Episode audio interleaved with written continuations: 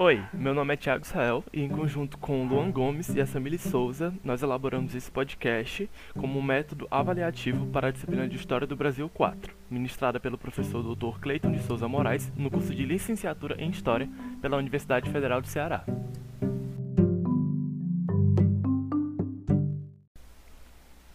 O tema deste podcast é o filme O que é isso, companheiro e as disputas de memória relacionadas ao sequestro do embaixador americano Charles Elbrick.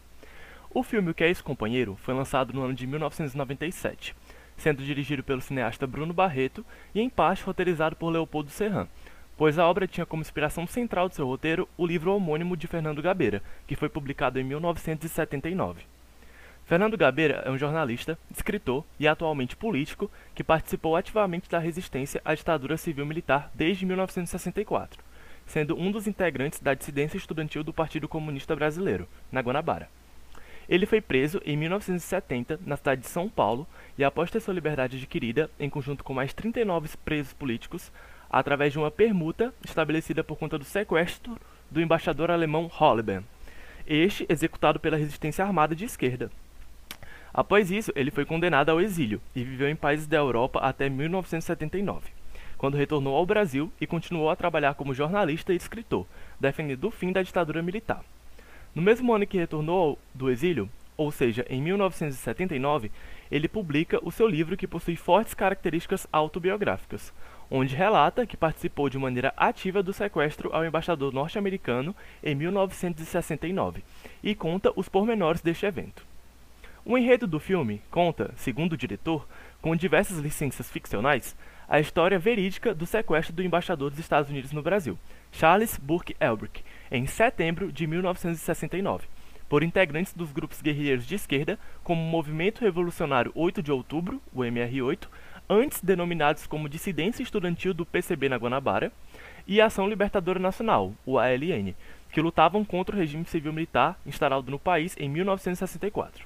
Alguns nomes dos personagens ligados à guerrilha foram trocados em relação aos seus nomes verdadeiros, no livro e na vida real.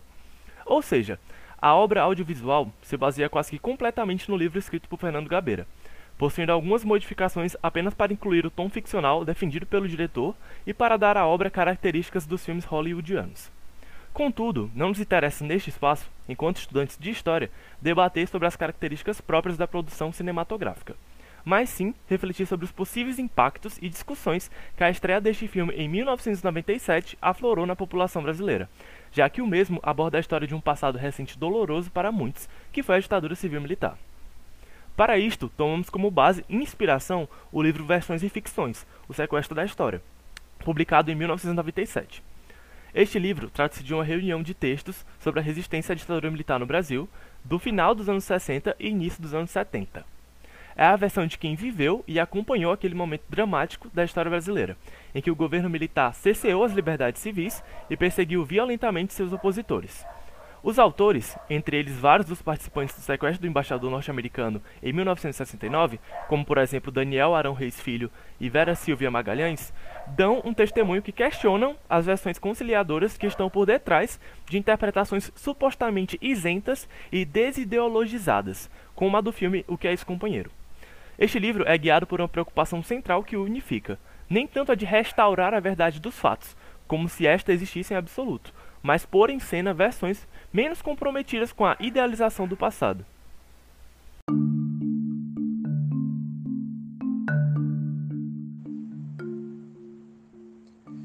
Para iniciarmos propriamente a análise acerca das disputas de memória incitadas pelo filme, é importante realizar o levantamento das principais problemáticas que esta obra reproduz.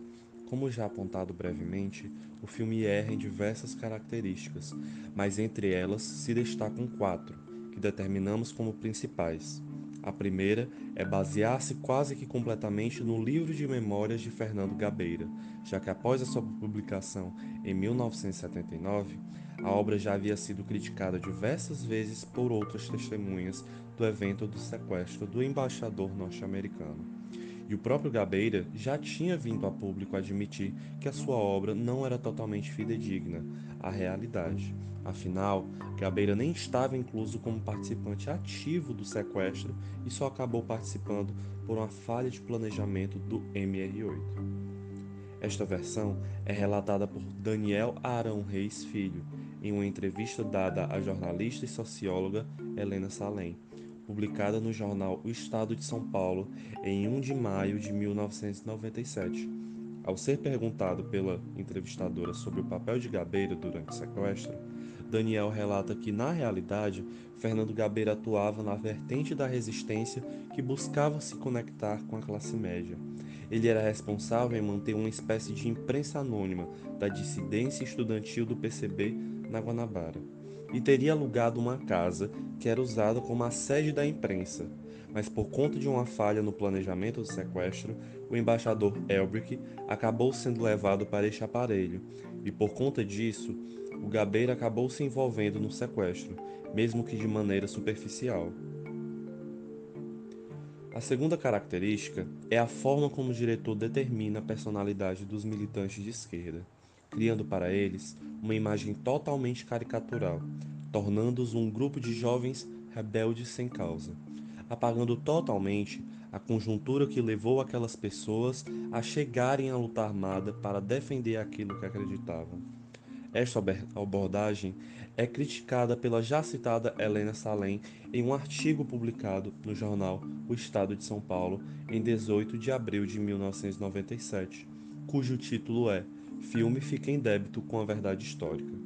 Segundo a jornalista, aspas, a questão é, como obra de ficção, o filme precisa ser fiel à realidade? Bruno Barreto argumentou, em uma entrevista, que o filme não é um documentário, mas uma interpretação ficcional da realidade. Tudo bem. Só que essa interpretação, que é datada, localizada e utiliza nomes reais, deve ter pelo menos um compromisso com o espírito do que de fato ocorreu.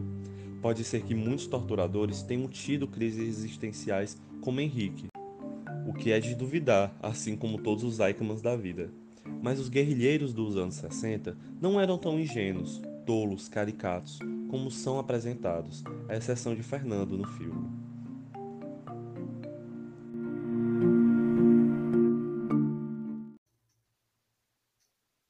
A terceira problemática que a gente queria apontar em relação ao filme é relacionada à caracterização do guerrilheiro Jonas, que é o codinome do Vigílio Gomes da Silva. É, no filme, o diretor vai caracterizar esse personagem de uma forma ditatorial, rude, brusca, apesar de que no documentário Hércules 56 é onde vai haver uma conversa entre os participantes dessa ação revolucionária, é, os integrantes do grupo vão demonstrar uma admiração pelo Virgílio e um respeito à sua maneira de comandar o grupo. É, além disso, o Franklin Martins, que escreveu o manifesto, é, vai descrever como homem íntegro e vai repudiar a caracterização dele no filme. É, essa forma de representar o Vigílio é, torna-o como uma espécie de vilão da trama, apesar que o diretor buscasse evitar isso. E é, não surpreende que a percepção do comandante revolucionário, que é altamente disciplinado e muito autoritário, é, ajude a cristalizar é, essa ideia e relacionar ela a vários é, movimentos revolucionários de esquerda durante essa época. É, a quarta e última é, ponto a ser abordado, e talvez o mais problemático, foi a forma com a qual Barreto é, deu, representou os agentes do Estado autoritário. É, o diretor, através das escolhas de roteiro, acaba retratando um policial torturador que realiza um exame de consciência sobre seus atos enquanto conversa com sua esposa. Algo que, segundo é, Helena Salem, seria improvável, embora não impossível. É, ele coloca as personagens, de uma certa forma, em uma linha tênue entre o que seria o certo e errado, e dando a ele mais é, complexidade do que o próprio personagem do Jonas. Porque aparentemente no filme ele não seria, ele não teria uma consciência do que ele está fazendo e ele só seria um líder autoritário do grupo de esquerda. E, além disso, ele faz uma falsa comparação entre a força e a infraestrutura dos grupos em oposição na luta armada brasileira.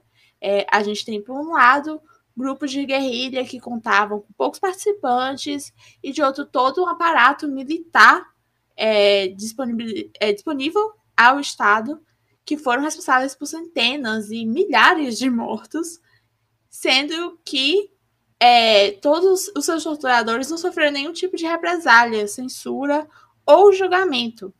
Então, ele faz uma é, falsa equivalência entre é, o real perigo dos torturadores e dos grupos de esquerda. É, a seguir, nós vamos citar alguns trechos do livro que a gente usou, Versões e Ficções, é, a, com o objetivo de exemplificar qual seria a opinião da população da classe média intelectualizada em 1997 em relação ao filme. É, o primeiro trecho ele, vai, ele pertence ao artigo que abre o livro, que é intitulado Que História é essa? Ele é escrito diretamente para esta obra pelo Marcelo Ridente em 1997, é, que na época era professor assistente e doutor de Sociologia na Universidade Estadual Paulista. É, Ridente vai escrever. O problema é que esse filme é que o filme trata de fatos e personagens reais de uma época sobre a qual há muita curiosidade e também muito desconhecimento. Como disse a atriz Fernanda Torres ao jornal Estado de São Paulo, precisamos atingir os jovens. Eu não aprendi nada disso na escola. O cinema tem de ajudar o brasileiro a descobrir a complexidade da história recente do país.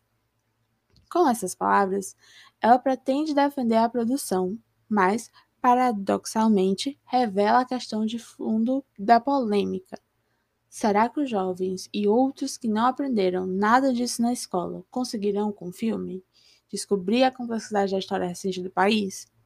Infelizmente, a resposta é não. Como bem demonstram os artigos e entrevistas dessa coletânea, nesse aspecto, o mérito do filme é apenas o tocar no assunto que parecia esquecido ou ignorado pelo público.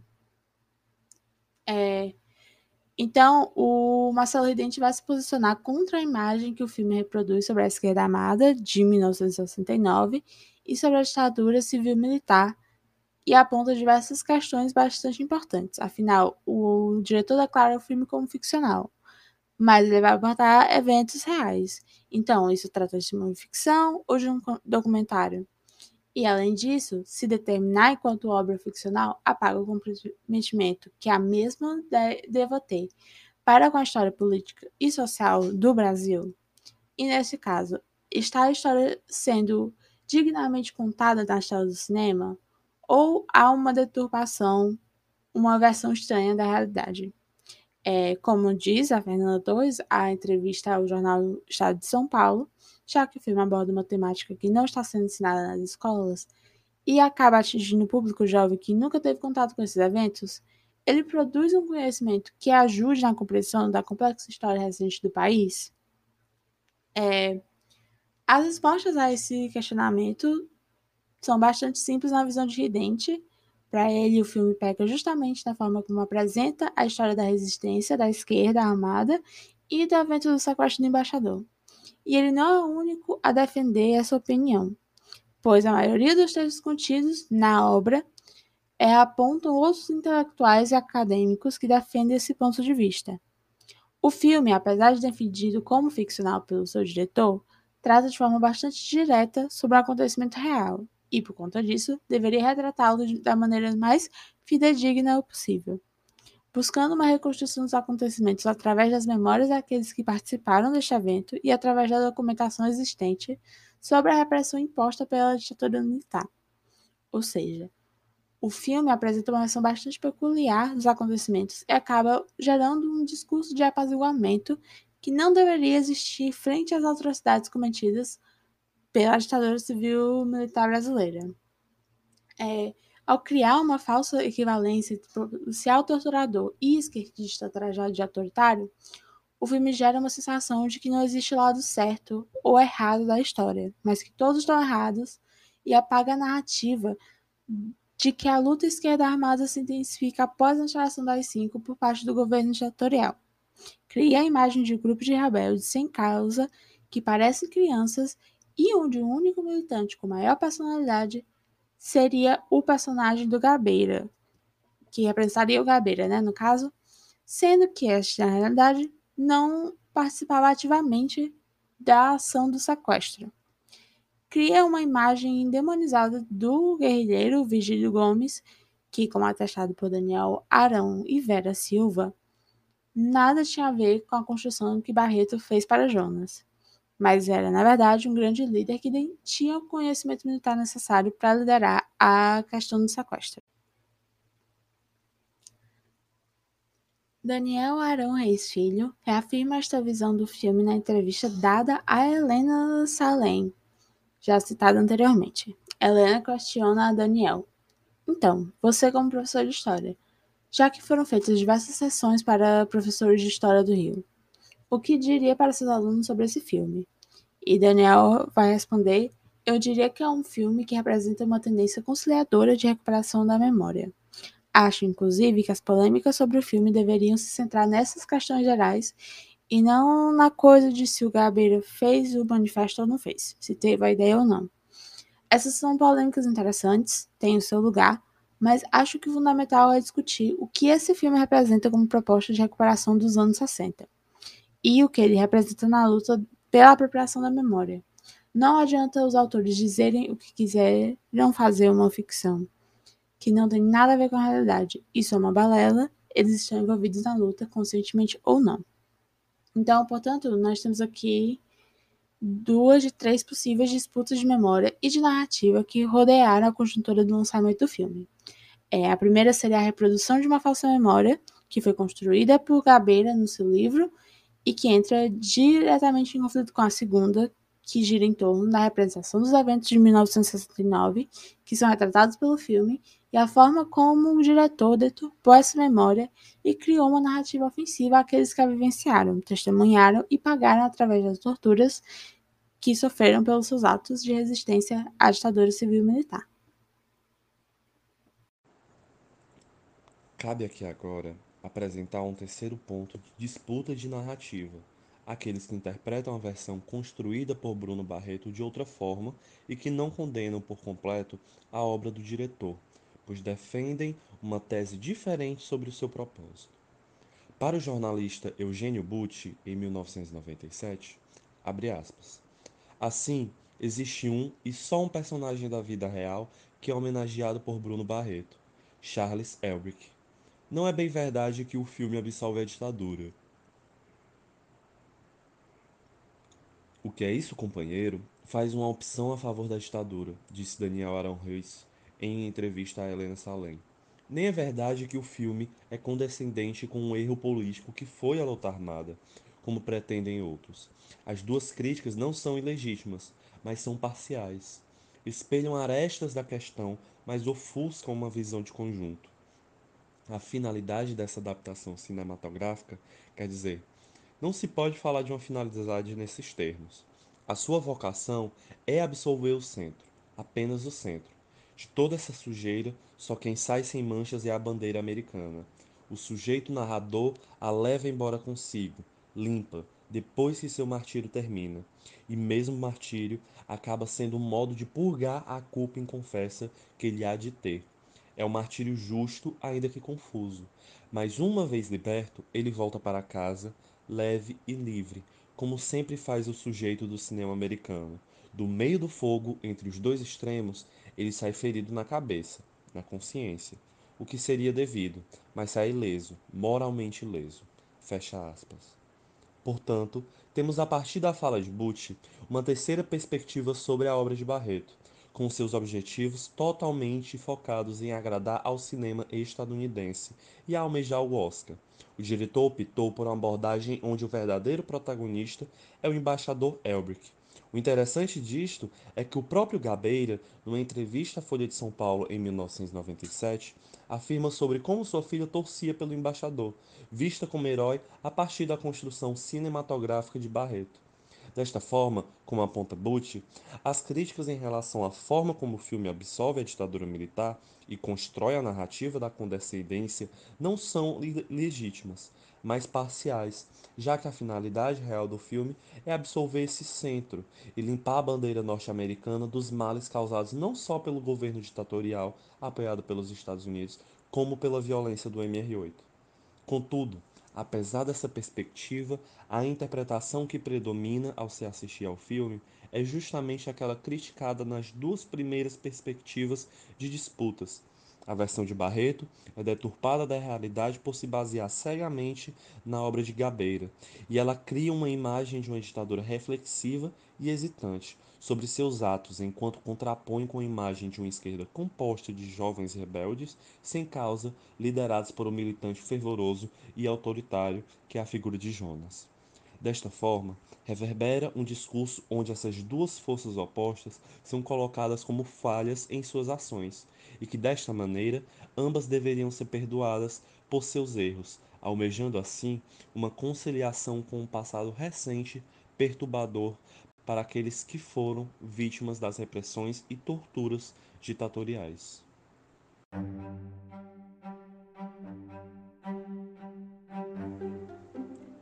Apesar de todas as críticas, reivindicações e versões expressadas e defendidas já em 1997 e que foram brevemente citadas neste podcast, o filme de Barreto chegou a concorrer ao Oscar de melhor filme estrangeiro em 1998 sendo premiado neste mesmo ano pelo Prêmio Guarani de Cinema Brasileiro como melhor roteiro, entre diversas outras premiações às quais foi indicado e que venceu.